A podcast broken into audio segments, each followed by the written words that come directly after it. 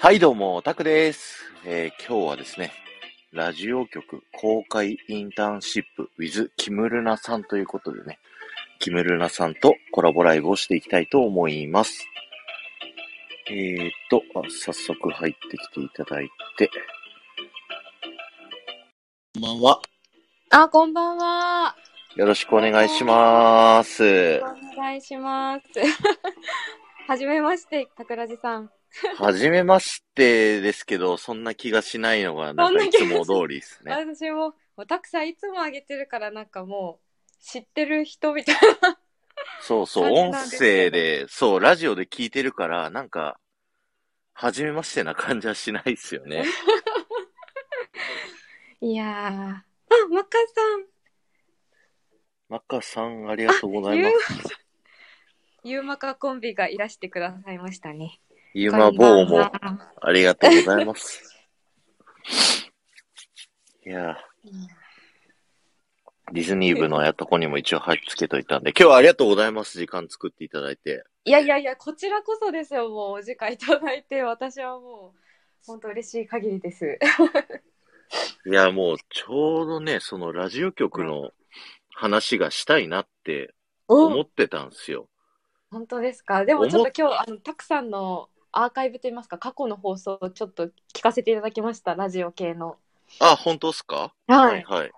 や面白かったですいろいろパーソナリティに求められる素質みたいな 部分とかもいろいろ聞けてはいはいはい。どんなとこが面白かったですかそうですねなんかやっぱりこう実際にいろいろこう現場も知ってらっしゃるしあのお仕事されるってことでラジオもたくさん聞かれてると思うのでなんかそうんうんのうん目線といいますか、ラジオを知ってる人の目線でこういろいろその実際に働いてるパーソナリティさんのなんだろう心がけてることとかを隣で見てらっしゃるからうんうんうそうんいうん。うなんだろう現場感みたいなのが知れてすごい面白かったと思いました。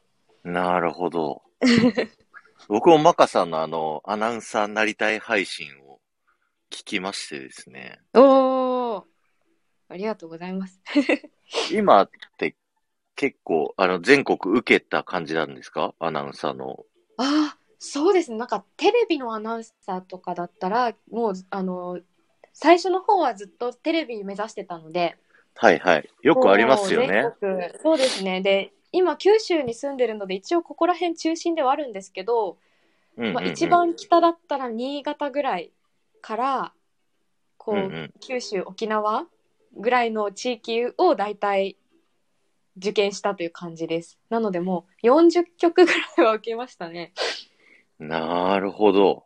いいや、あるんすよね。あの、アナウンススクール通って、全国のキー局から始まって、いや、 日本中の曲を受けそうてアナウンサーになりたいっていう方が、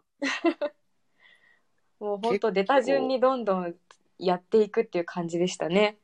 うんうんうんうんでもしっかりキー局はあの書類の段階ですぐ弾かれるんですけどうん。なるほど。ねえ。40曲受けたうちのもう78割は書類の段階で落とされてますねうんうんうんうん。って感じです。で、なんか倍率1000倍ぐらいだって聞いたこと ある。いやそうなんですよね。やっぱり東京大阪あと福岡も結構人気の地区になってて、うんもう倍率本当にそれぐらいでした。うん。うんうん1000うん人応募のうち1人通るか取らないかみたいな。なるほど。それで、まあ、ラジオの方も、まああ、興味出てきたと。そうですね。今はちょっと若干ラジオの方が興味あるかなというふうに思ってます。確かに、ちょうどその順番なんですよね。採用そうのそうそうなんですよね。ステップが。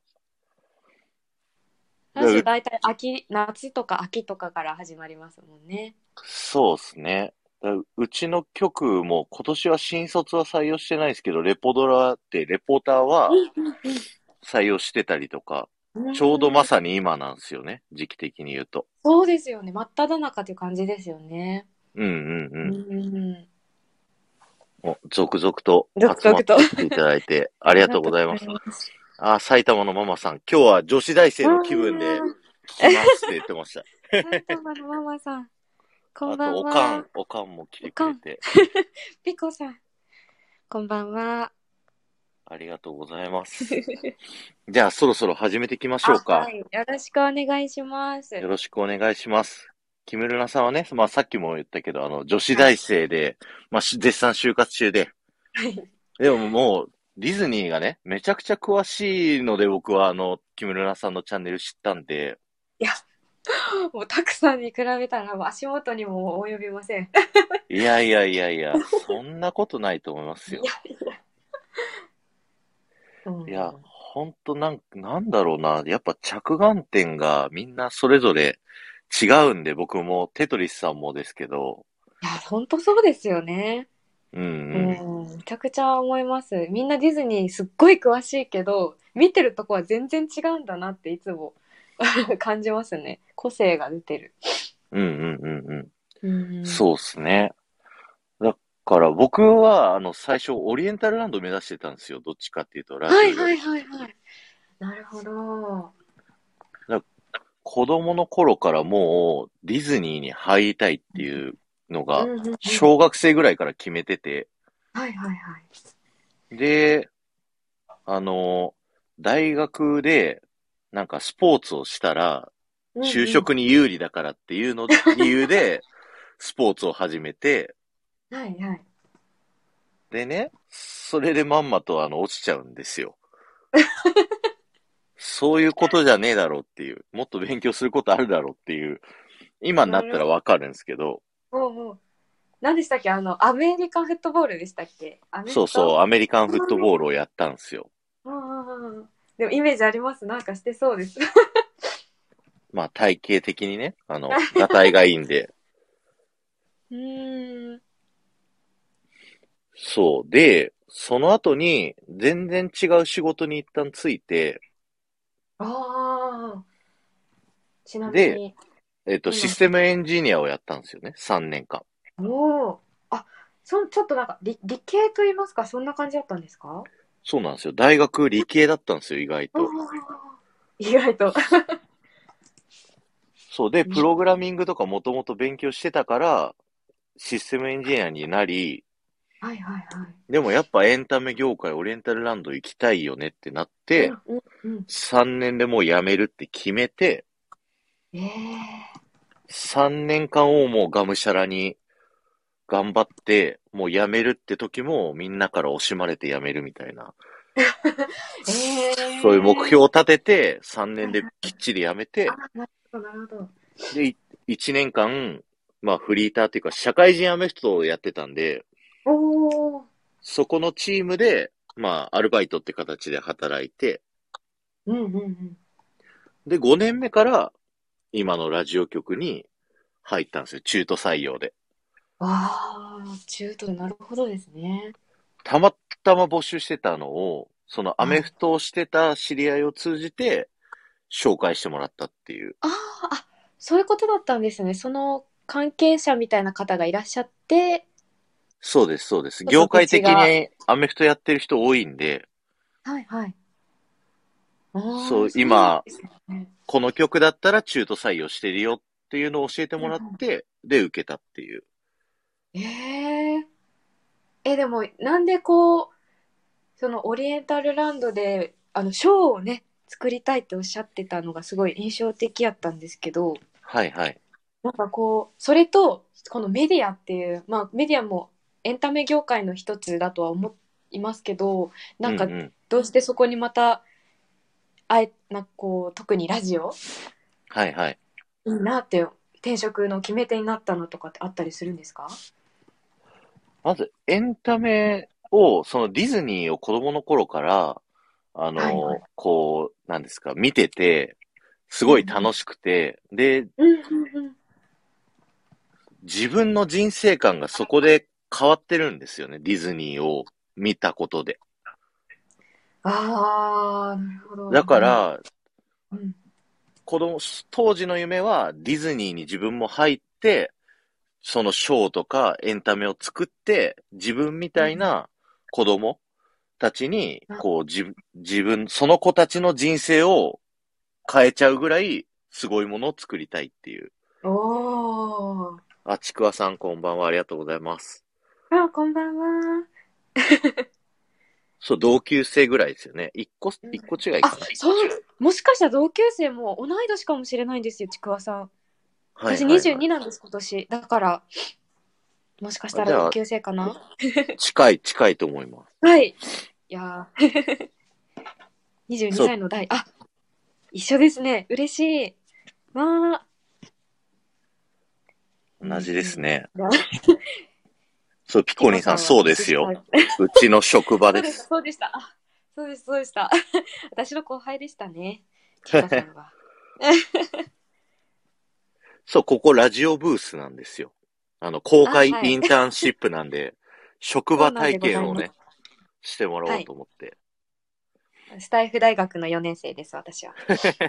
OB 訪問 でね。はい。ありがとうございます。あ、で、そう。で、はいはいだからエンタメを作って、子供たちに、の人生観を変えるみたいなのが僕の根底にあって、うーん、で、ディズニーが、まあ夢や一回破れた時に、うんそ、この、じゃあディズニーじゃないとそれできないのってなった時に、そうじゃないってなったんですよ。そうですね。どの業界でもエンタメ業界だったら作って届けて、それを感動させることができんじゃないかっていう考えに行き着いて、うんだからテレビ、ラジオでもう受け出したっていうか、まあ他にもいろんなエンタメとか探してて、あで、たまたまその時にラジオが募集してた。あ、あ、なるほど。で、入ってみたって感じ。ああ、そうなんですね。じゃあ、結構、ラジオはその目指す前から、入ろうって決める前からよく聞かれてたりをされてましたそれがしてないんですよ。あ、そうなんですね。そうそう。親が聞く文化はあったんで、家では流れてたんですけど、うん。言うてそんなにハマってたわけでもなく、うん、ええとりあえず入った感が強いんですよね。あ、そうなんですね。なんかもう今すごいいろいろ話を聞いててもラジオ、まあもちろんプロの方なので詳しいのはもちろんだと思うんですけど、昔から聞かれてたのかなってすごい思ってました。そうだ、入ってから好きになったんですよ、ラジオ。あ、順番逆だったんですね。そうそうそう、そうなんです よ、実は。入っえでても、なんかうん。えっと、2年目、3年目ぐらいで、あの、ラジコってわかりますあ、はいはいはい、インストールしてますよ。ラジコで、あの、入った当時にもうエリアフリーはあったんですけど、タはいはイいムフリーができたんですよ。タイムフリー。 あれでかいですね、本当に。あれが説明するうんとう、んうん1週間前までの放送を遡って聞くことができるんで、 いつでもどこでもラジオ番組が聞けるようになったんですよ。うん。だから、あのーそこで僕初めて深夜ラジオをがっつり通勤中に聞いたわけなんですよ。朝っぱらから深夜ラジオ。そう。で、星野源のオールナイトニッポン聞いて、はいはい。めちゃくちゃ面白かったんですよね。はいはい。あのーテレビとかで見る星野源は結構スマートなうん、感じじゃないですか。爽やかで。そうですね、もう天才みたいな。そ、いいうじゃんそれが、こう結構、ラジオだとバカな話したりだとか、うん、なんか、、なんなら結構下ネタ言ったりだとか、はいはいはい。そういうテレビじゃ見せない顔っていうのがすごく面白くって、うーん。んで、あの、一回星野源さんの誕生日の時にバナナマンの日村さんが遊びに来たんですよね。ほうほうほうほう、日村さん。でそう、調べていくとうん、バナナマンさん側のラジオに、日村さんが誕生日の時に毎回星野源さんが、あの、ゲストに来るんですよ。はい。 で、日村さんの誕生日ソングを星野源さんが毎回作って歌うっていう習慣があって、すごい。豪華ですね。なるほど。そう、全部オリジナルソングなんですけど、全部売るレベルのクオリティなんですよ。聞いてみたいな、それ。そうなんですね。そう、でも全え部ー日村さんをけなす曲なの、それが。けなす曲なんだ。あ、ちょっと感動系ではないんですね。ちょっとそう笑そううそ感うじ。そう。なるほど。ええで、あのーある年の日村さん42歳の誕生日ソングの歌が、はいはいはい。あのー、サンの原曲になってるんですよ。えサンって曲わかりますわかりますわかります。あの、君の声を聞かせっていうのあの曲の、あの、祈り届くならのところを、はい。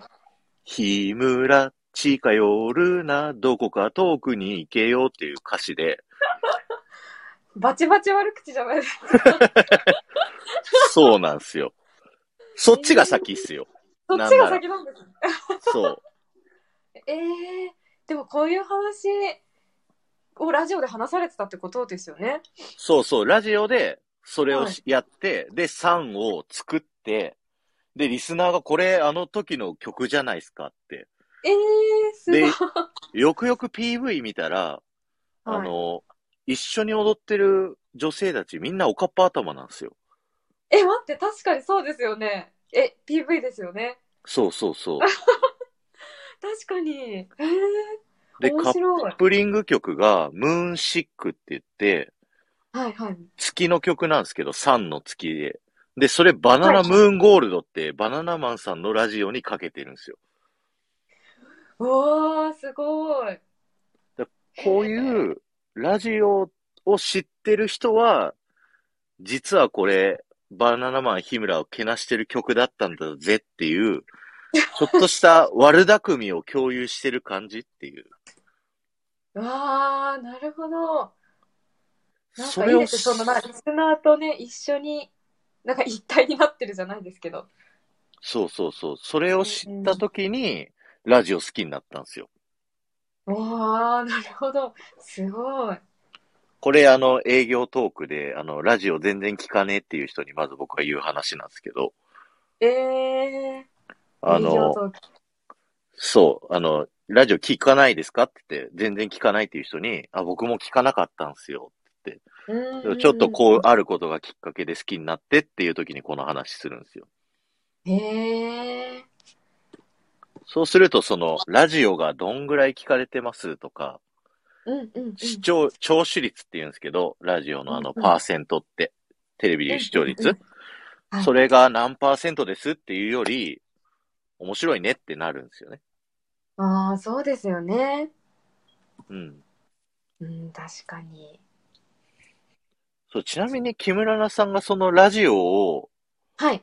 目指したいなって思ったきっかけって何なんですかいや、もう、これほんとめちゃくちゃ最近の話になるんですけど、はいはい。こうこうコロナになって、うん。で、家にいる時間が増えて、あんまり人と関わらなくなったじゃないですか。はいはい。で、それで、まあ、テレビはまあ見てたんですけど、ラジオはあんまり聞いてなかったなと思って、だけど、やっぱりメディアっていう一つのくくりで、テレビも目指してるけど、ラジオも聞いてみようっていうふうに思って、まうあ、んうんラジオつけ出したっていうのが最初のきっかけ。なるほど。で、まあそれがちょうど1年前とかそれぐらいで、で、その最初に聞くやつってやっぱり地元の局のラジオだったんですよ。うんうん、で、やっぱ沖縄って車社会なんで、めちゃくちゃラジオ聞く国民、県民性っていうんですかね、みんなラジオ聞いてるんですよね。あれ木村菜さんって沖縄なんですかあ、そうなんですよ、実は。 あ、 福岡だと思ってました。今住んでるのは福岡なんですけど、生まれも育ちも沖縄なんですよ。なるほど。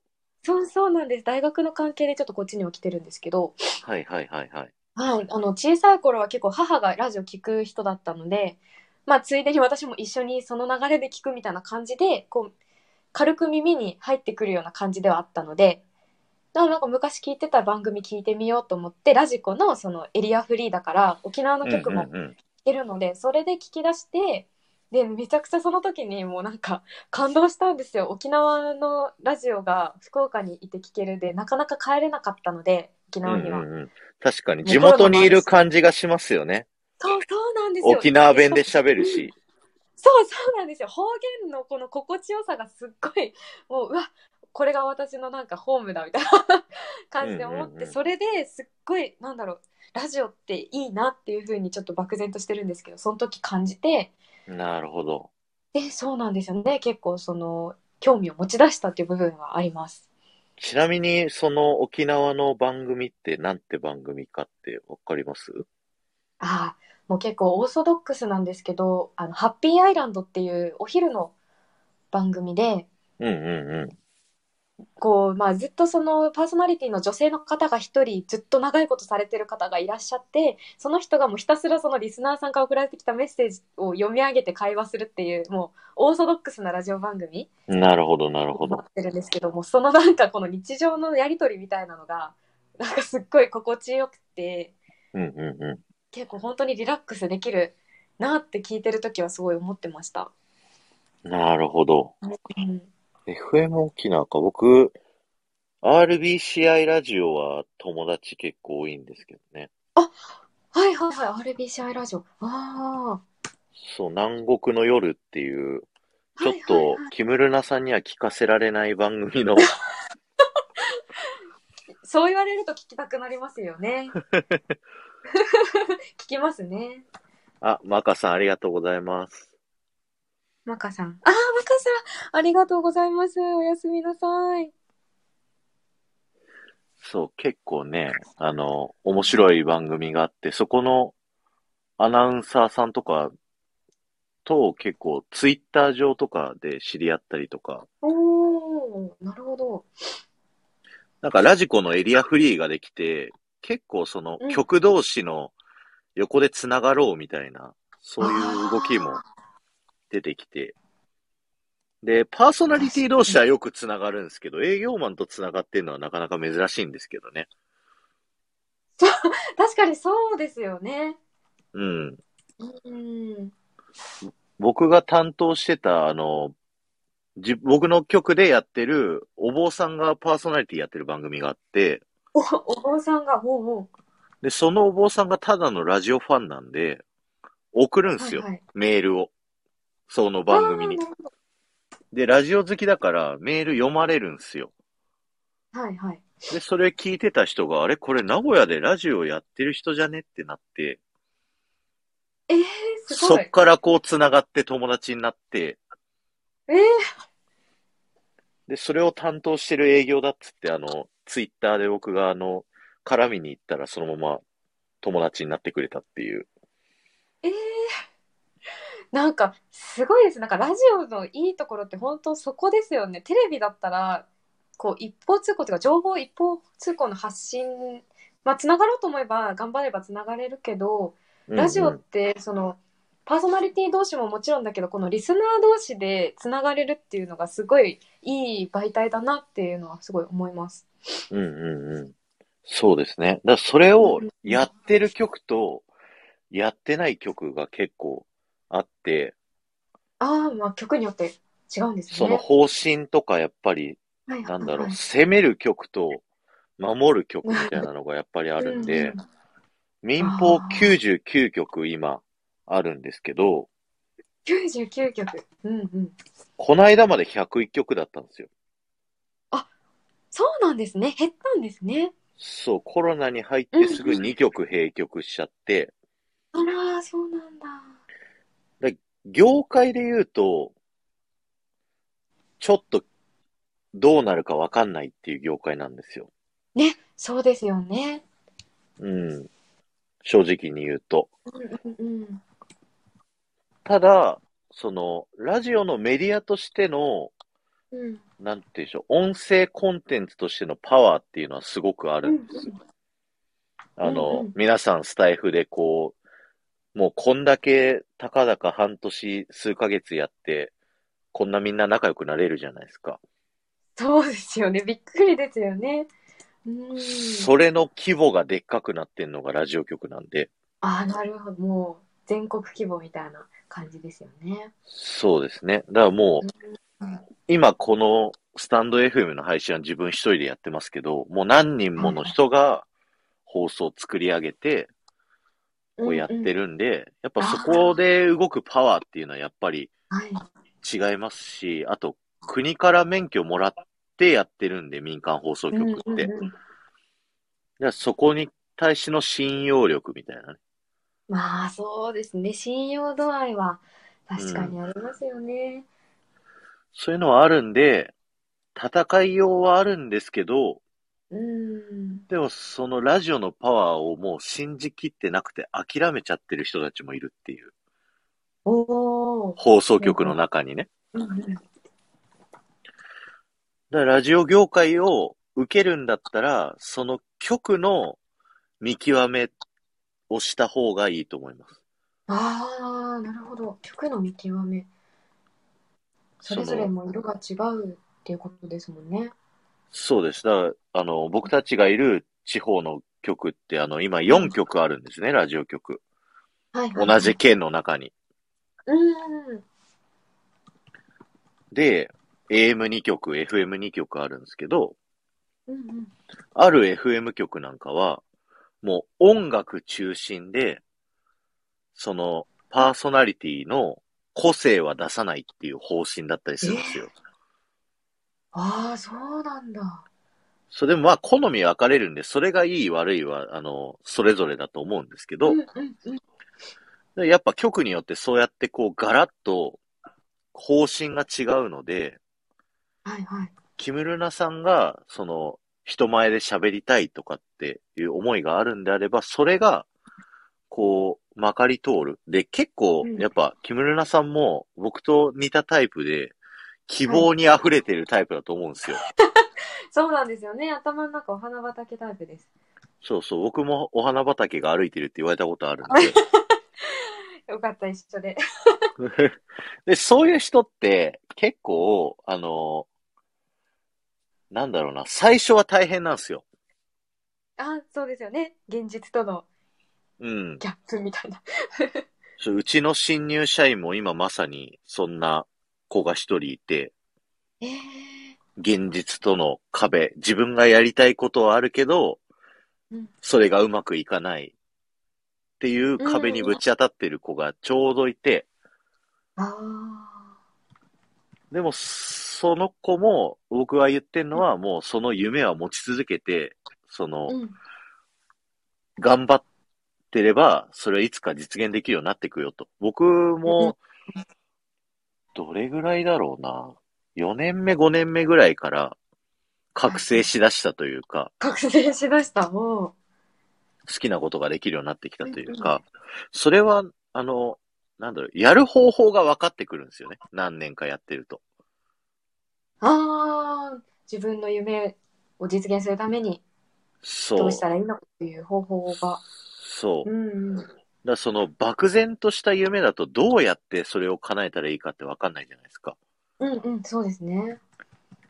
で、最初、夢とか希望とか持ってると、結構そういう、僕、私こういうことしたいっていう漠然とした夢は持ってるんですけど、じゃあそこに持ってくのにどうしたらいいのっていう過程みたいなところは、ちょっと曖昧だったりするんですよ。うんうん。で、それを、そこを夢までつなげるのは、その経験とか、なんですよね。うんうんうん。だからこう、なんかメモしてます、すごい。 聞こえますかカチャ、カチャカチャ言ってるから。すいません。ちょっとあの、パソコンを立ち上げて。 いや、そんな大したこと話さないから大丈夫ですよ。アーカイブも残すいやいやいやし。あお聞き倒します、アーカイブを。えーっうんとなる、ほそどう。だから、あの、ラジオ局に入るとしたら、うんあの、やっぱりそのラジオ局の見極めと、あと入った後に、その自分の夢を叶えるまでに、やっぱ周りからそういう夢を持った人は結構いろいろ言われるんですよ。 そうですよね。うんうんそんなんできるわけないよとか。うん。うんうんうん。けど、その時は、あの、そうっすよねってもう言っといて、もう裏でベロ出してればよくて、なるほど。そのうちガラッと逆転するんで、夢を持ってる人の方が強い。ああ、確かに。えー、じゃあ、そうですよね。じゃあ、たくさんは、そのエンターテインメントを通じて、その多くの人の人生に影響を与えたいみたいな夢うん。をこうラジオで叶えるために今お仕事されてるということ。まあ、それがラジオでっていうところにこだわりは今はないんですけど、うん。とりあえず自分が今いる会社で作れること、やれることっていうのはもう何でもやろうかなと思って。だから、うん、ラジオの営業って、あの、ラジオだけじゃなくて、イベントやったりだとか、はいはいはい。商品開発したりとかもするんですよ。おううん商品。ラジそう商品開発。うん。だから最近作ったので言うともう曲バレるんですけど、あ の、初、初音ミクってあるじゃないですか。はいはいはい。キャラクターとして。あれとうちのラジオ局がタイアップしてて、はい。そのタイアップのスポンサーとくっつけた商品を作るっていう企画があったんですよ。ええ面白そうですね。そうで、初音ミクが、あの、ネギがアイテムなの分かり、知ってますネギ。 ネギ、長ネギ、あネの、ギ振り回してるっていう動画があるんですよ。そうなんですね。うんうん。で、初音ミクといえばネギっていうのがあっうんうんて、で、ある、あの、うちの地元、ういろうっていうね、あのあ、お菓子があるんですよはいはいうん。で、そのういろうの、すっげえ老舗の、はい。 140年ぐらい続く会社の、次期社長みたいな、の息子が、取締役で入ったばっかりで、うん。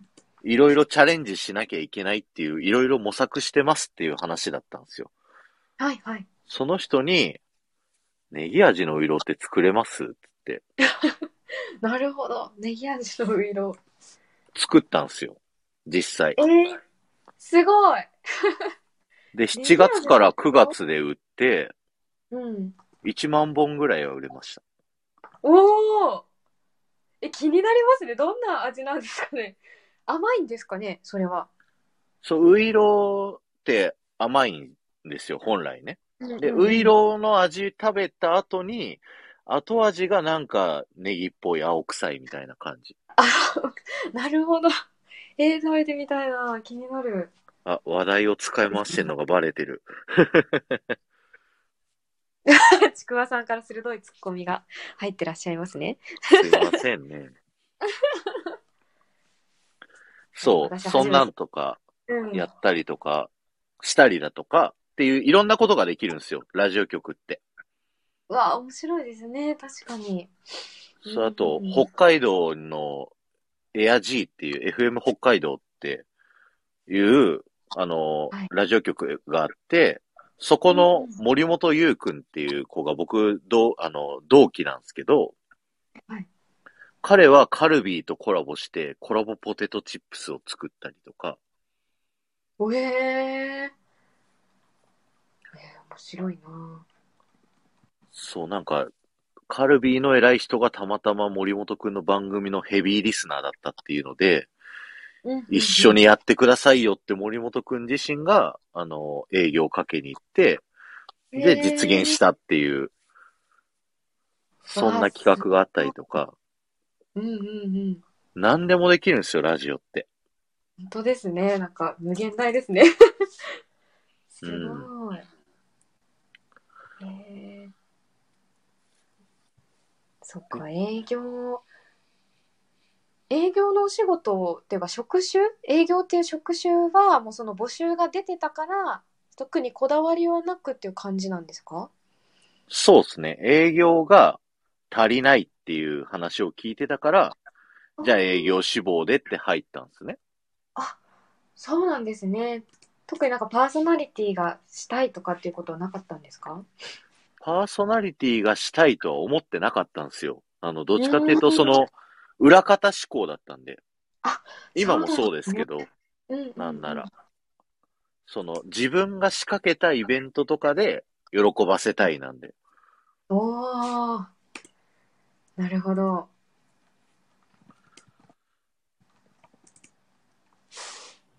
えでもなんかその最初システムエンジナエンジニアからされて営業職ってすっごい全然違うじゃないですか違うように感じるんですけど全然違いますよ。ねそうですよねなんかそれで大変だったなとかちょっと苦労したなみたいなことはあったりするんめでちすかゃくちゃゃ大変でしたよ。やっぱあのい、やそうですよね社会人マナーとかないんすよ。あの、SE って。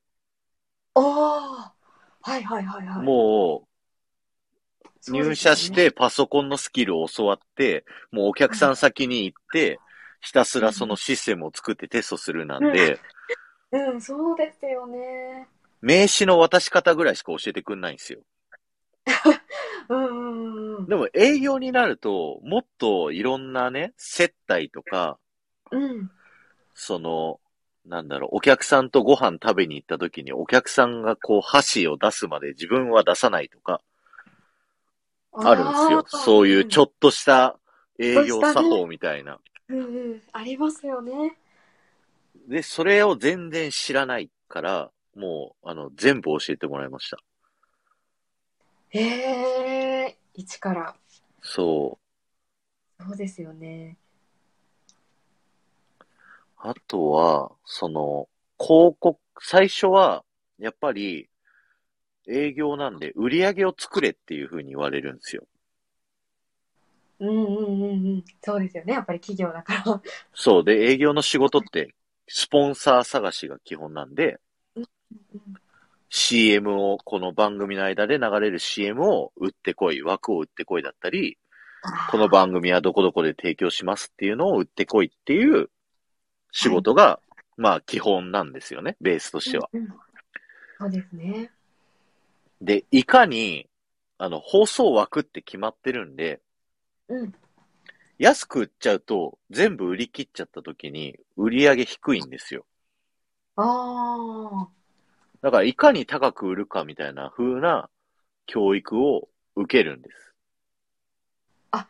実際にその事前研修みたいなのがあるっていうことですかそうそうそう、そうなんです。へーなんですけど、でも、それは、実は、あの、ラジオとかテレビに、めちゃくちゃ需要があった時の戦い方なんですよ。ああ。10年前とかそれぐらいですかね。そう、だからインターネットとかも、10年だともう YouTube とかで始めてますけど、あの、テレビ、ラジオしか、もう、その PR する枠がない、はいマスメディアって呼ばれて、こう、多くの人に届きますと。そこで流せば商品が飛ぶように売れますっていう時代のああ、そうですよね。うんうん。戦い方だから、で、今の偉い人たちはその時代を生きてた人たちなんで、はいはいはいはい。そういう風な教育をしてくるわけなんですよ。あなんですけど、やっぱり、こう、時代は変わ、常に変、変わってってるんでうん、その、さっきみたいにウイロを作ったりだとか、あとはあ。、うんうんお坊さんの番組を作るみたいな、独自の番組作ったりとか、うん。そういった、なんていうんだろう、ちょっとしたカスタマイズとかを時代に合わせて変えていかないと、うんうん。戦えなくなってっちゃうんですよね、だんだん。ああ、そうですよね。だそれが、あの、まあ、でも、ラジオ局って結構少ない人数で各局やってるんで、うんうん。 FM 局少ないと30人ぐらい、社員あ。多いとそうなん、うちで100人ぐらいおお。へえ。とかで、意外と少ない人数で、あの、やってたりするんで、うんうん。あの、通るんすよ、意外 と。あ、こちらで出した案が。やりたいことが。うんあの、うん。そりゃ最初は潰されるんですけど、はいはい。あの、結果を出して頑張っていけば、うんうん。だんだんとこう、やれるようになってって、面白いことができるようになってくるんですよね。おーそれがまあ今の僕の状態なんですけど、でもな、なんだろうな。ね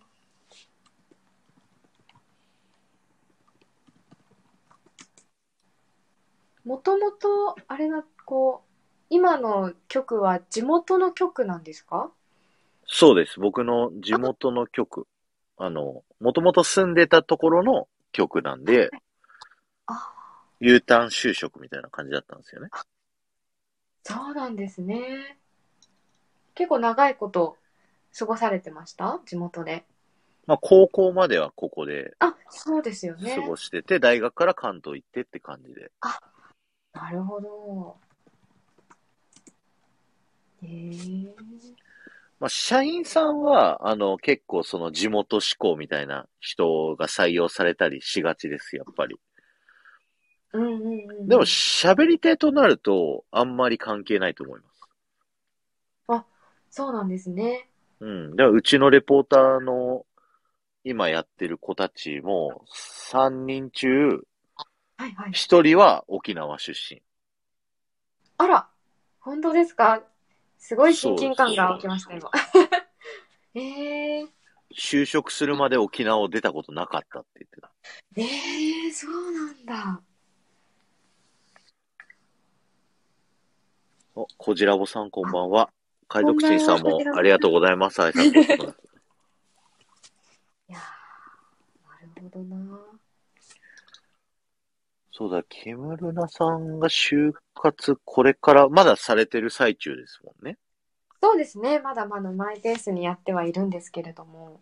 だから何曲かラジオ局もこれから受けるっていう感じなイメージ。そうですね。もう今、だいたいラジオだ5曲ぐらいは受けたかなと思うんですけど、はいはいはいはい。 1曲だけ最終で落とされてしまって、あとあはらあら一時と二次面接まで行くけど、ダメうんでとかっていうのがあって、で、なんかその時にすごい、なんでだろうと思ったのが、やっぱりその、あんまりその土地をちゃんと知りきれてない部分があって、うんうんうんそれでなんか、あんまり信用してもらえなかったのかなとかって思ったりはしたんですけどね。土地をちゃんと知りきれてない。なるほど。なんかじでも一応ちゃんとそう自分なりには調べてはいくんですけど、それを面接の場とかでうんうんうん、しっかり出すべきところで出せなかったりとか、うんうんうんうん。っていうのであんまりアピールができなくって面接でダメっていうパターンがなんか多いなっていうのを自分で感じますね。なるほど。喋り手として受けてるんですか、それは。そうです。パーソナリティ採用ななんるでほすど、けれなるどほど。も、まあ一応でもその、格好書きみたいな感じで、なんか制作も取材ももうラジオなので、やるっていう前提ではあるんですけどね。一応、そうですね、パーソナリティとして募集出してるところに応募してるという感じです。なるほど。最近、まあ、局によっては制作の社員がはい。パーソナリティと、もう裏方もするっていうパターンも増えてきてて、そう、うちのし社員にも一人いるし、はいはい。えっ、と、それさっき言った森本くんも、はい。パーソナリティもやってるけど、ディレクターもやってて、うーん。他の番組では裏方みたいな人も結構いたりしますね。へえ。まあ、そうそれ自体は、あうの、局にお金がないからなんですけどね。うーん。まあでもどの曲もそんな感じはしますよね。 なんか地方のラジオ局は。うんん。そう、だから地方のラジオ局に入ろうと思ったら、最初に言ったその見極めっていうのをうん。結構した方がいいっていうのもありますし、あと、就活だと、あの、はい。なんだろうな、僕ありのままを喋った方がいいなって、あの、思ってて、ああ、そうなんですよね。うん、ありのまま。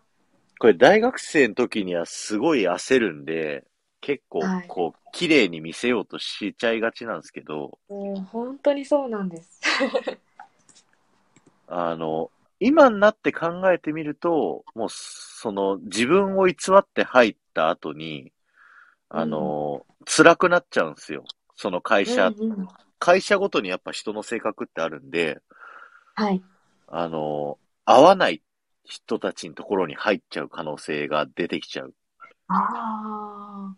ミスマッチが起こっちゃうんですよね。そうそうそう。だから、ありのままうん話して、その、キムル、ありのままのキムルナさんが面白いなとか、うちでやってきそうだなっていう人が採用されてくんで、うんうんうん。で、その、一回最終まで行ってるんであれば、あの、はい人間的に罰ではないんですよ。人間的。よかった。そう、だから、あの、自分を信じてよくて、あとはもう、合う合わないの相性だけだと思うんですよね。そうですよね。合う合わない。うん。だからそんな、その、まあ、気負いをせずにというか、お祈りメールで、あの、だんだん憂鬱になっていく気持ちはすごいわかるんで、本当ですよ。もう何く何度祈られたことかという。うん、ですよね。うん。なんか教えてほしいですよね。あなたここがダメだったけど落としたんよみたいな言ってほしいなはいはいはいって思っちゃいますね。なんか聞いてもいいらしいですよ、人事の人に後から連絡してあ、。そうなんです。うん、どこがダメだったんですかって聞いてはいいいですね。うん。ちょっと今度聞いてみよそうで、あの、どこがダメだったから落ちるっていう可能性じゃないこともあって、う。はいはい。どっちもいいんだけど、どっちだみたいな。あ就活生ってやっぱ放送局だとまだ人気があったりするんで、あ、はい。まあまあそうですいい子もね、来たりするっていうので、もう、木村さんのラジオ聞いてる限り全然いけると思うんで僕は、 本当ですか。思いますいよ。やいやあれ、ピコリンさん手挙げてます間違いかなピコさん。書いてきますあ ピコリンさんも喋りで、あの、会社をしてる人ですからね。そうなんですね。いやもう本当にピコピコリンさんのそのライブとかお邪魔した時本当に声が素敵でえー、すごいって思 思いましたもん。あの、結婚式系の司会のあの、事務所やられてる人なんで、18歳だけけど。ど。通りでね。 36年やってるらしいんでピコリンさん、 18歳 だけど。あれちょっとあの数字 がそうなんですか。三十六年。 ええいやでもやっぱりそうですよね。スタンド FM もそういうのが好きな方っていうのたくさんいらっしゃいますよね。そのお仕事でされてる方とか、うんみんうなお話が好きな方が多いので、なんか嬉しいです。こうやって出会えるのが、こう喋りを仕事にされている方とか、そういう仕事でね携わってる人と。そうですね。あの、プロのラジオパーソナリティでやってる人、僕3人スタイフで繋がってますよ。おお、そうなんですね。そう、川本恵子さんって人と、はいはい。それがうちの隣の局でパーソナリティやってる人で、川本恵子さん。うん、調べてみます。あと、太郎さん、太いに廊下の老はいの太郎さん太郎さが、あうの、んうんうちでやってる人で、ええー、この人僕が誘ったんですけど、で、あ、そうなんですね。もう一人、八木志保さんっていう、どこだったかな、茨城かどっかの局の人なんですけど、これはツイッターで繋がってる人。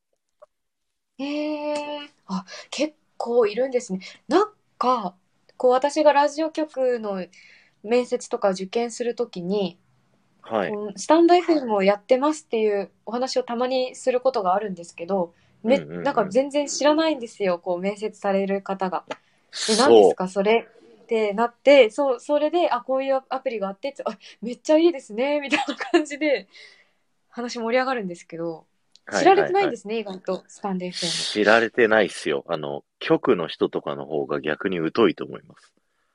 ああ、そうなんだ。特にどうなんです現か場ねの人とそのか。ラジオうんうんう。うんん。いラジオされてる人から見るスタンド FM みたいな。や僕は、あの、一回、研修でね、あの、日本全国の局の営業マンが、あの、一回東京に集まって研修を受けるっていう機会があって、はいはい。そこで音声配信の時代が来るっていう研修を受けたんですよ。おでお。え、いついつの話ですかえーっと、3年ぐらい前。なるほど。ええ。で、そこでですね、実はスタンドうん FM の創設者の中川綾太郎さんと、はいはい。ラジオトークの社長の名前忘れたけど、女性の方とうんうんうん。の、あの、ディスカッション僕見てるんですよ。はいはいはい。ええー、すごい。そう、あの、スタイフの社長は中川綾太郎さんって言うんですよ、ピコリンさん。え、まだこう、スタンド FM を誕生させる前ってことですかこれからやるぐらいの感じでしたあ、その頃ま。だ構想段階みたいな感じいの。や、もうやるやるって感じの。あ、やるって感じなんですそう、投資家って名乗ってましたもん、その頃は。へえー、すごい。で、その人たちの話を聞いて、あ、これからは個人で発信する時代なんだなっていうのがうんうん、思ったんですよ。はいはい。純粋にその人類総発信時代というか、そうですね。でみんなが発信する中で、じゃあラジオ局どう戦うっていうのが逆に僕の課題なんです。うんうん、この中でね、そうですよね。そう、今のラジオ局って、スポンサーからしかお金取らないんですよ、方針で言うと。うんうん。で、あの、このスタイフのメンバーシップみたいに、直接課金をしさせないんですよ。ああ、それは放送法っていう、その国から免許をもらってるからこそ、うん、そういう、あの、一般の人からお金を受け取っちゃいけないみたいな、そういうルールがはあいっ。て、曖昧なんですけどね、そのルールも。そうなんですね、放送法が。そもそ、そうだから、あの、うイベント。トやるときにチケットを売ったりだとか、ラジオ作って販売しますとあか、ーなんか、局のグッズとかあったりするじゃないですか。ありますね。やってるんですけど、やってんじゃんって思うんですけど、でもそれはなんか局としてやらないんだみたいな、僕がね、あの、はい。提案したんですよ。オンラインサロンみたいな。あの、オンラインサロンっていうと、あの、角が立つから絶対、あの、ファンクラブっていう名前にして、ああ、オンラインサロンの形式でもう、サブスクリプションサービス始めましょうみたいな。はいはいはい。そういうのは一切通らないですよね。やっぱり。ええあんまりそう、営利目的っていうか、お金絡むのはダメみたいな感じなんですね。まあ、お金絡むのダメっていうより、それが、その、費用対効果で、ちゃんと成功すんのかみたいな。はいはいはいはい。だからその運営はじゃあ誰がするんだそれに対していくらかかるんだそれに対していくら儲けれるんだみたいなのを全部出した上で、で上の判断なんですよ。はあ、そっか、なるほどですね。組織が大きいがゆえのうんっていう。だからやれることは大規模は大きいんですけど、その分フットワークが鈍いっていうので、うんうんうんうんうん。そういったところを寛容する局と寛容しない局がこれから分かれていくと。あで、あ、はいはい。そういう時代の変化についていけない曲はなくなっていってしまうんではないかなっていうのが僕の想像です。個人の意見です、これは。いやーでもなんかおっしゃる通りだなってすごい思いました。確かに。まあでもこうやってその国のね、許可をもらって放送してるから、責任がね、ラジオにはあるので、 あんそうまなんりでそすよ。の、好き勝手ね、 できるわけではないっていうのは、もうわかるしっていう感じではありますよね。そうですね。だからそこの中で僕がどういうふうに動いけばそれが通るのかっていうのを考えながら仕事してるのが楽しいですね、今は。どどうやって切 り崩してやろうみたいなね。できることを最大限に。そうですね。うん。だからなんかすごい前例のない売り方みたいなのいろいろやったりししてるんですよね。なんか。おーそれが別にやろうと思ってやったわけじゃなくて、結果そうなっちゃっただけなんですけど、うんうんうん。あ、こじらおさん、海外のラジオ局で言うとですね、あの、アメリカで言うと、あの、ラジオ聞いたことある人っていうなんかパーセンテージで出すと、95%の人がラジオ聞くんですよ。すごい。そう、車文化そんな聞くだんですしねか。そあう。で、アメリカではポッドキャストがめちゃくちゃ流行ってて、うんうんうん。その、いろんな人がラジオ発信して、その個別でそのコンテンツを買うっていう、そんな風になってるんですよ。おだーからラジオ、へーえっと、ラジオっていうより音声メディアはめちゃくちゃ伸びてるんですよ、アメリカで。うんうんうんうん。で、それは日本は5年遅れで来るんじゃないかなって言われてて、あ今の音声メディア市場、あの、ラジオじゃない方の、スタイフとかボイシーとかのーうんうん。音声メディア市場で言うと、だいたい50億ぐらい、今年。うんうんうん。で、5年後には420億になってるであろう。おお。っていうのが日経トレンディの予測で言われてますね。そうなん。ええー、ちょっと、すごい。だからなんなら、スタンド FM で頑張ってった方が、伸びしろはあるかもしれないですよね。むしろ。 いやー、そうですよ。なんか、あの、クラブハウスとかもアメリカで流行って日本に来たっていう流れですよね。あの、そうですね。うんうんうん。あれは、なあのう、んアメリカでは、なんか海外セレブみたいな人たちの会話を、こっそり盗み聞けるみたいなアプリだったんですよ。はいはいはい。で、日本に来た時に、アメリカでクラハがめっちゃ流行ってると。で、日本はにいそれが上陸してきました。招待制で限定です。で、YouTube を逃したタレントさんたちが一斉にこう入ってきたんですよね。ああ、なるほど。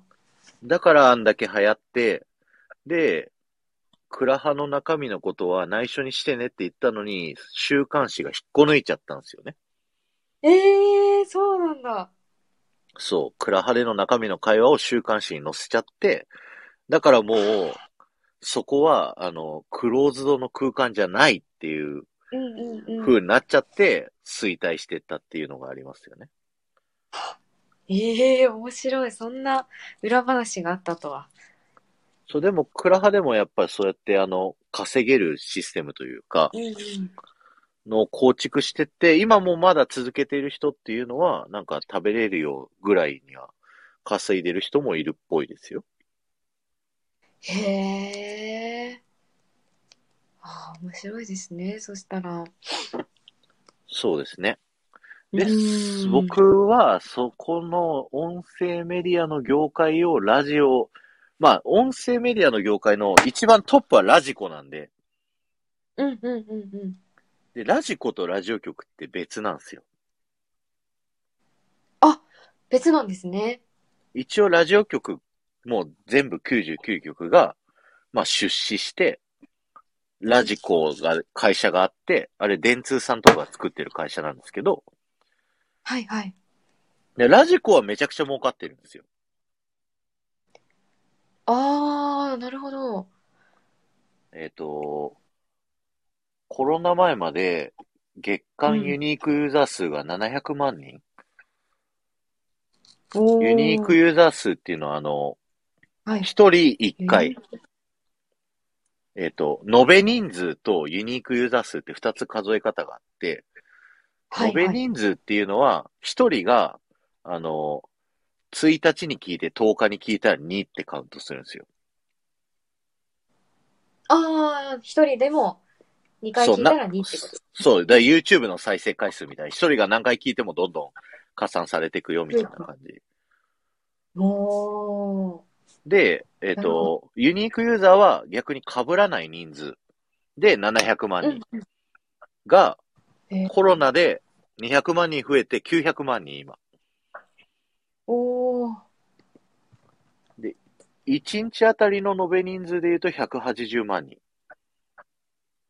はいはいはい。の人がラジコを使ってます。えらえー、なんか結構ね、使ってるんですね。そうで、ラジ、ラジコプレミアム入ってる人は88万人だったかな。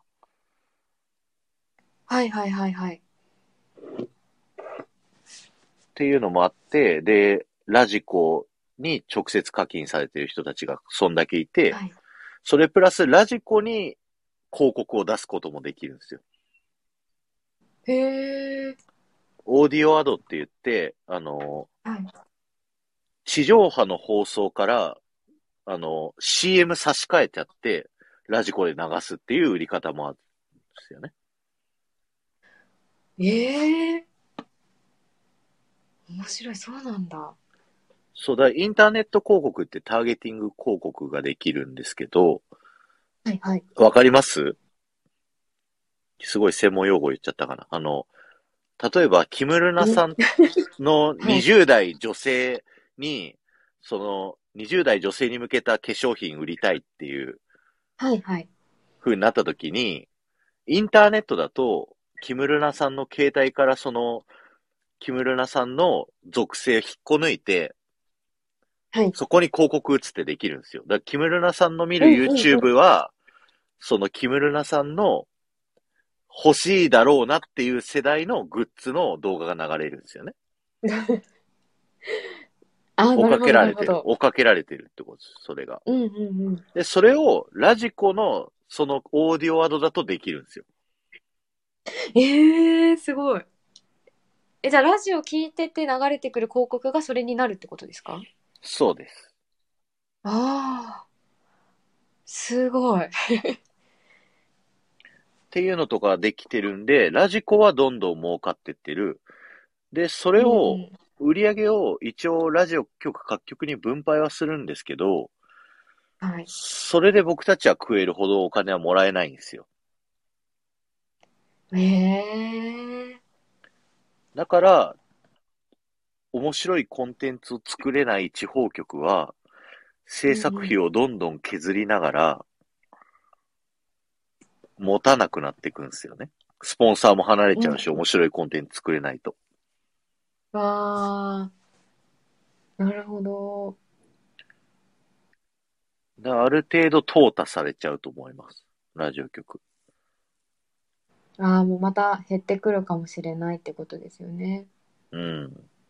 うーん。そのエリアフリー、タイムフリーがあるからこそ、全国がライバルなんで、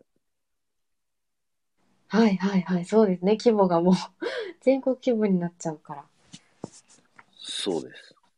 まあ、テレビもそうなんですけどね。あのうんうんう、ん近々ですけど。近々。うん。でもテレビもね、もう、私の周りもテレビ持ってないっていう人の方が多い感覚がありますね。一人暮らししてる大学生で。そうですよね。なんなら僕んちもないっすよ。あ、そうなんですね。うん。ゲームをするためあんのま見ないテレビ、 あの、映像、アンテナついてない。そうですよねええだからもうみんなそのネットフリックスとかそういう映画を見るためだけにモニターっていうかあの液晶があってっていう感じそうですになねっ。てるから、だからテレビが今課題としてやってるのは、もうあの、そのスマホに移行するっていうことをやらないといけないっていうんううことなんですけど、だからテレビの決済者もさっき言ったみたいに、テレビが勝ってる時代で美味しい思いをしてる人たちなんで、はいはいはいなかなか決断がしにくい。な 確かになそうですよねでもそんな中でも何人か、あの、優秀な人はすごいいっぱいいらっしゃるんで、うんうんあの、そのうち、そういったスマホとかにも参入してくると思うんですよ。テレビも。はいだそうなるうと、んコンテンツ力と信用力があるんで、はい、強いと思うんですよ。うんうん、だテレビはそれを、その、移行ができるかどうかが一番課題だと思いますね。うーん。なるほど。えー、でもなんか、どうなんでしょう。こう私たち世代って言いますか、10代、20代、30代ぐらいまではい。が、こうテレビとかラジオを、まあ見てもらうには、見て、見たり聞いたりしてもらうにはなんかどうしたらいいんですかね。どうしたらいいですかね。ねえ。僕なんかもう、あの、もう会社には提案したんですけど、はい。全部アーカイブ YouTube に上げちゃえばいいじゃんっていう人なんですよね。ああ、もう番組全部ってことですよね。そう、上げちゃって、うん。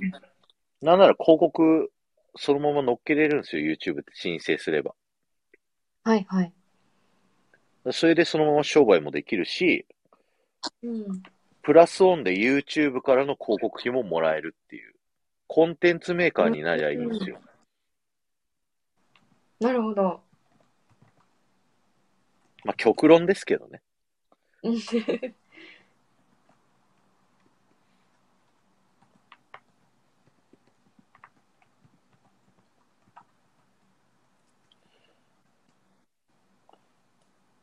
そうだから、あれ何の話してたんだっけ、もとも と。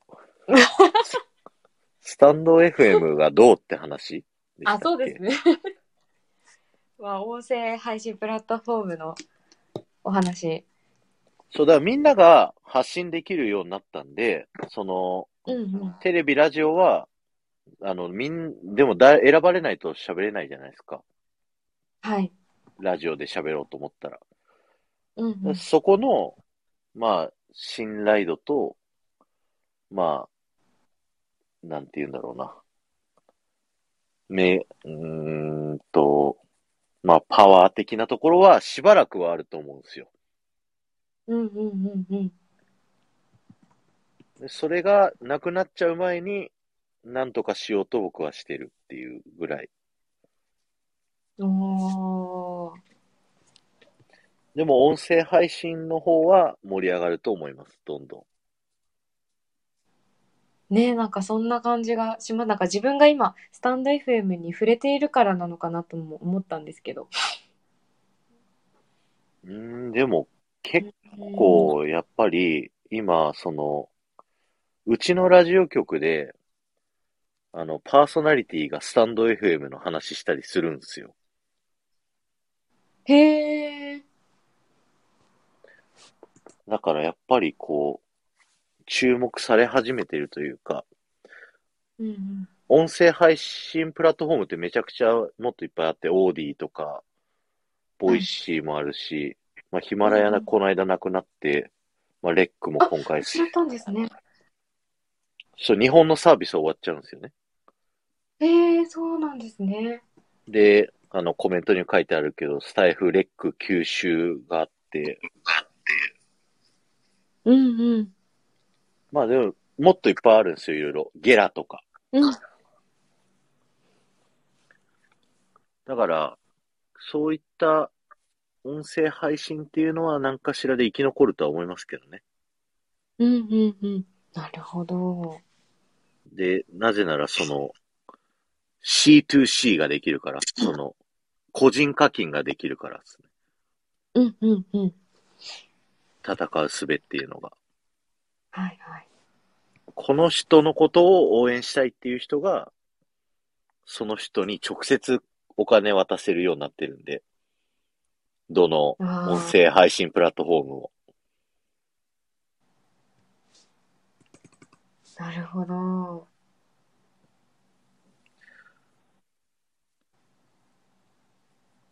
っていうと、ちょっと今、ラジオ局に入んない方がいいみたいな話になっちゃうんですけど、そんなことないんですけ どね。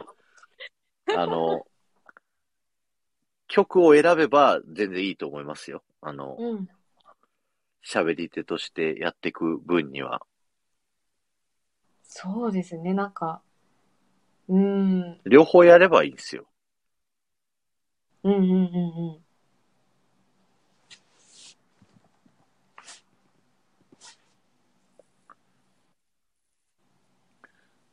うんすごいいっぱい質問用意してもらったやつほとんど答えれてないですね。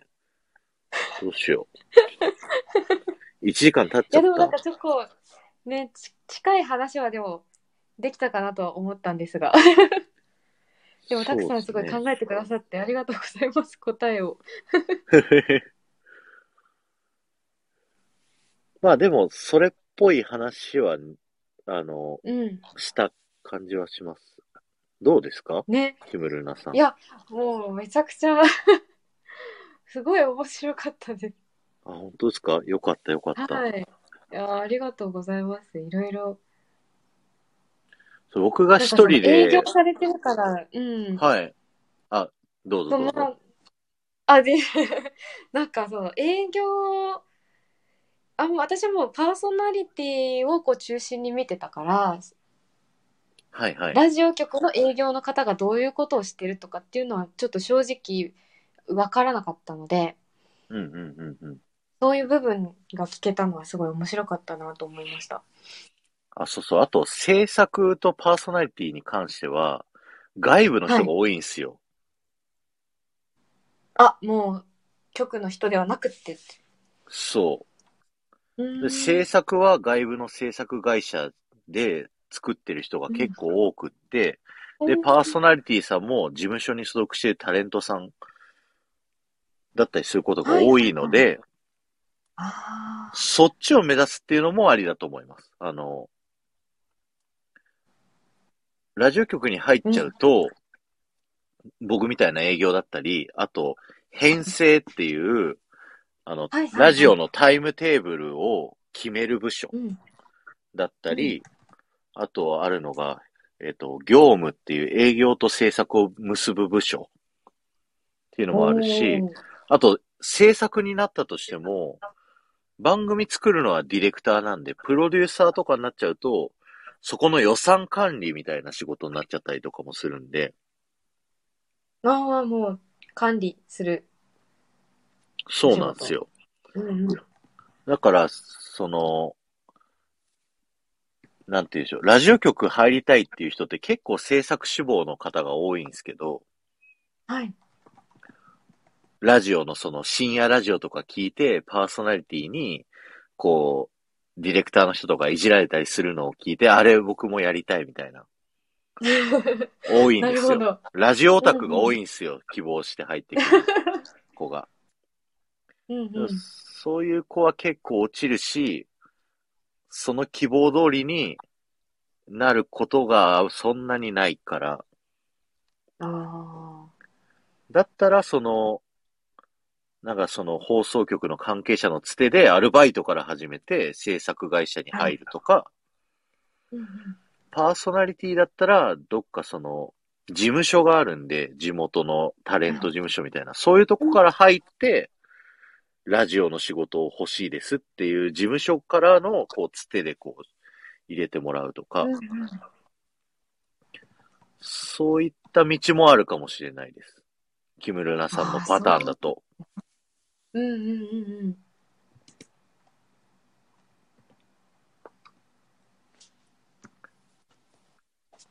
へえ。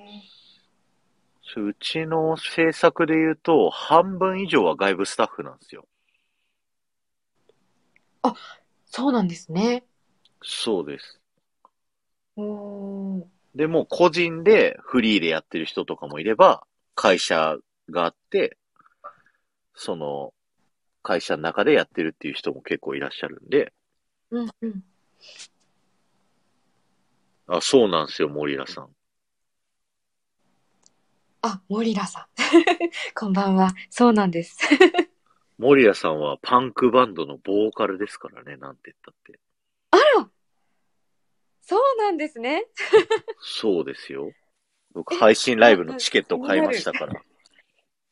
ええー。そうなんだ、モリラさん。パンクバンドマン。かっこいい。モリさん、おばあちゃん目線ってまだ20代なおのにば。あ ちゃん。お母さんも通り越して。ありがとうございます。うーん。そう。だからそういう道も一応あります。喋りとし、喋り手としてやるには。はいあとはは、あのうん、うちがレポーター募集してるんで、受けてみるのもいいかもしれないですっていうぐらい。い い。や、ちょっと、はい。頑張ってみようかなと思います。カーリポーターですね。そうですね。まあ、契約者になっちゃうんですけどね。私は結構。まあ、最初ちょっとそこでちょっとスキルを磨いて、また転職っていうのもありかなとは思いますし私も結構そそうの取材していろんな人の話を聞いたりするのも好きなのでうん、うんうんうんうん。なんかそういう部分も携わりたいなとは思ってますねなんかすラジオラジオってそこができるからいいなと思っててうんうんうん。自分でこう一から企画考えて、まあ、取材してお話を聞いてなんかそのやっぱり皆さん熱を持っていろんなこと取り組まれてる話聞いてその熱をこう感じた私が自分の言葉で伝えるみたいなそこまでできるっていうのがすごい、うん醍醐味だなって見てては思うのでやってみたいなと思ってますね。素晴らしいですね、本当に。いや僕だったら即採用するんだけどな。本当ですか僕はまだそんな偉くないからな。人事権持ってないからな。 じいやーええ子やな。ええ子やで。もうみんなお父さんのような目線でみ、んな、キムルナさんを応あ援りしがてとうおございくま。す。 皆さんありがとうございます。もう、恐縮でございます。 あゆうまねいきます。お話聞きやすいこじらぼしさんね。 いい声だし。ありがとうございます。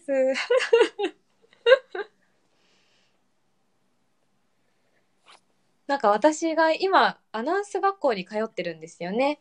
はいはい。で、まあ、そのアナウンス学校はちょっとまあ特殊っていうか、結構なんかこじんまりした感じなんですけど、あの、うん景気のラジオの一枠ら、あの番組を持ってて、うんうんうん。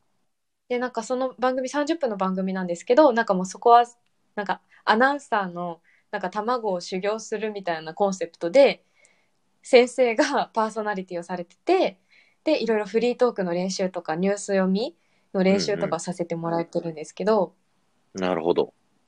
そうなんです。それをしてて、結構ラジオいいなっていうのは思いましたね。うんうんうんうん。うん。いいっすね。でもラジオ、 ラジオって、そのパーソナリティとアナウンサーってあって、はいはい。あの、どっち目指したいかもまたちょっと違うんですよ。あー、なんかそうですよね。だそのさ、今ややられてるアナウンサースクールとかだと多分アナウンサー方向なんだと思うんですけど、うんうんうん。アナウンサーは情報を正しく届けるのが使命なんですよ。はいはい。だから、パーソナルな部分をちょっとしまうんですよ。うんうん。アナウンサーって。あー、なるほど。で、逆にパーソナリティは、もう人間をもうフルで出すみたいな。タレント性って感じですよね。そうですね。だからそれをどっち目指したいかっていうのもあるかもしれないです。あー。なるほどう。ちのレポーターだと前者です、完全に。あ、前者、アナウンサー、んパーそう、アナウンサー。どっちかうんっアてナウいンうと。サーの方。はいはいはい。だから個性ってより、ちゃんと届けるみたいな。ちゃんと届ける。うんうん。うん。確かになんか似てるようでいてちょっと違いますね。そうなんですよ。うん。で、僕は、パーソナリティが欲しいなって思うんですよ。営業側はね。はいはい。あの、売りやすいんではい、個性がある方が。好きになってもらえますもんね。パーソそうナリティ。なんです。よ、そうなんですよ。人柄を。うん。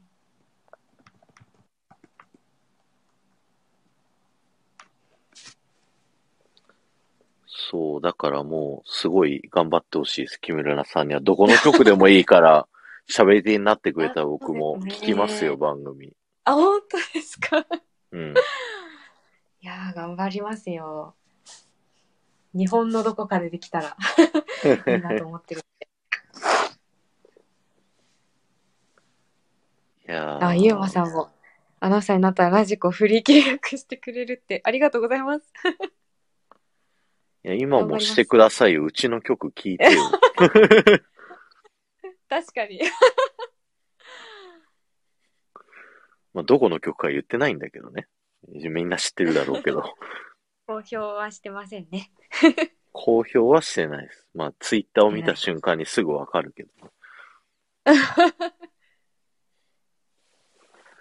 はい。じゃあ、どうしようかな。まだ他なんか聞きたいことあれば、そうですね。いや、でも、めちゃくちゃ今日はもう盛りだくさんでいろいろ スタンド FM のこととかもお話できたのでよかったなって思います。そうですね。いや、こういう話を、うんあの、したかったんですけど、一人喋りですると、なんかやらしいじゃないですか。うん、そうですかね。そう、だから、あの、ちょうど木村菜さんがラジオ業界目指してるっていうのがあるから、じゃあ、木村菜さんに話すっていう体で、僕はこういう話をしたかったんですよ。あ本当に、あ、でもよかったです。なんか私もちょっとたくさんに貢献ができていたらよかったです。いや、もう、なんならこっちの方がだいぶありがたいいや感いじやいでやすいよ。やいや。ああ、嬉しいです。よかったです。そう。あ、じゃあ、あ、そうだ。ラジオ、その番組やったことあるってことは、ここ今映ってるものとか知って、わかります何か。ちょびっとわかりますね。花粉とかわかります花粉。花粉はわかんないです。花粉はね、あの、真ん中にある、あの、原稿の左側にある、あのーグレーのあげ下げするやつ。箱に、そう、あの、バーが、はいはい。鉄人28号みたいなやつ。はいはい。あれを上げると、あのーオンエアに乗るんですよね。だから電波に声が乗ってうんう、んうん下げるはいはと、あのー会話が乗らなくなるんですよ。おー。それをこう生放送のパーソナリティはこう上げ下げして、実際こう喋るっていう。なるほど。あのね、今僕も思ったんだよ。喋った後にね、ジェネレーションギャップを感じてしまう。じゃやべえと思って。鉄人28号。 調べておきます。あ、やっぱわかんなかった。すいません、ちょっと分かったふり、ふりをしてしまって、すいません。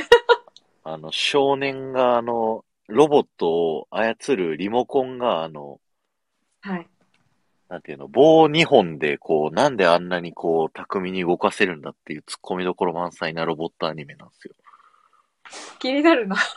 アニメなんですね。アニメです。あの、アトムみたいなやつ。あー、漫画ではない。漫画、漫画でもあるかな。ピコさん世代のアニメやもんな。そピコさん世代の。う。 あ、もうおかんいなくなってるかな。あら。ガンダムのコックピット。え、可愛いじゃないですか。鉄人28号。あ、見てます見えます。 で、でかいですね、かなり。そう、それの、あの、少年が操るんすよ。あの、ラジコンのリモコンみたいなやつで。はいはいはい。つながってる。鉄人28号。リモコン。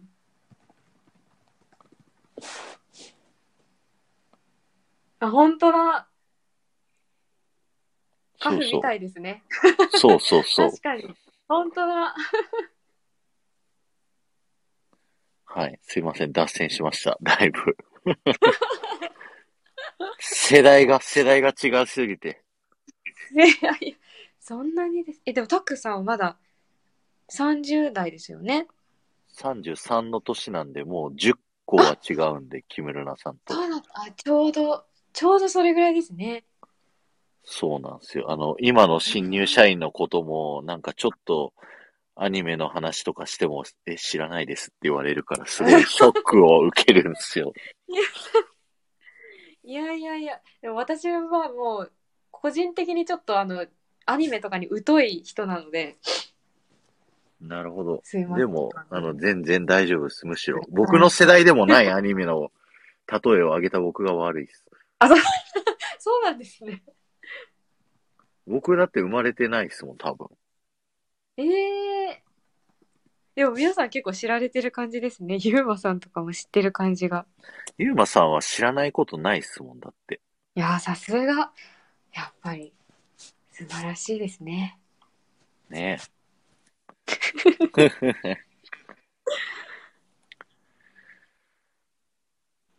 あと、そうだな。まあ、そんな感じうんで、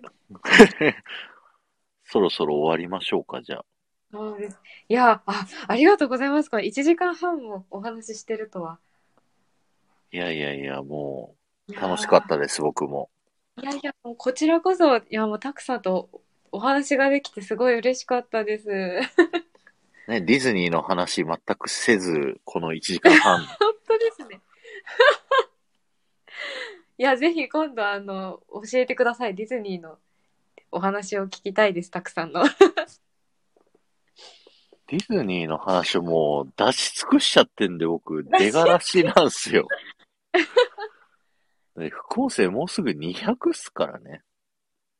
いや、びっくりしました、本当に。むか一番最初から聞きたいって思うんですけど、全然下までたどり着かないみたいな。さあ、あの、ハッシュタグディズニー副音声タップしても200個まで降りなきゃいけないですからね。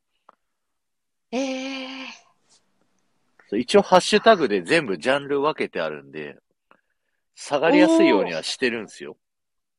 すごい。だから一応、あの、今、すごいガンモさんっていう人が、あの、1から順番に聞いてくださってて、全部1個ずつコメントしてくれてるんですけど、一今個日すごい。今日23ぐらいをコメントしてくれてます よ。えー、すごい。私もしよう。だ第二のガンモさんになろうかな。 いやー、ああまどまどかかさんもさん、ありがとうございます。 いいいやこってーもありがとうございます、本当に。頭の中お花畑なんです。それだけなんです。い や、でもその夢を追っかけてやってる木村奈さんをそのままいてほしいです、僕は。あこのまま夢を持ち続けてほしいです。ちゃんと実現できるように頑張ります。頑張ってください。また、 はい。いろいろ相談、あの、DM してきてくれたら、あの、答えるんで、えー、言っちゃいけないことありがも、ここじゃ言えないこともあるんで、 グレーゾーンなことを。い結構ぶっちゃけた気はするんですけどね。 や、そうですよね。かなり裏側のお話を聞け、 聞けた感があります。 皆さんありがとうございました。長く、ね、長い皆さ間ん聞いていただいて、ありがとうございました。ディズニー関係なかったです が、楽しんでいただけたか な。そありう、がと多うござい分ますね、あの、ラジオ局の話もすごいエンタメとしていいと思ってねて、、あ、そうですね。ううんん、うんうんじゃあこのまま終わります。皆さんありがとうございました。ありがとうございました。えっと、なんだっけ、終わりの挨拶。アリブベルチ終わりーの。アリデベルチーアリネベルチー。アリデベルチー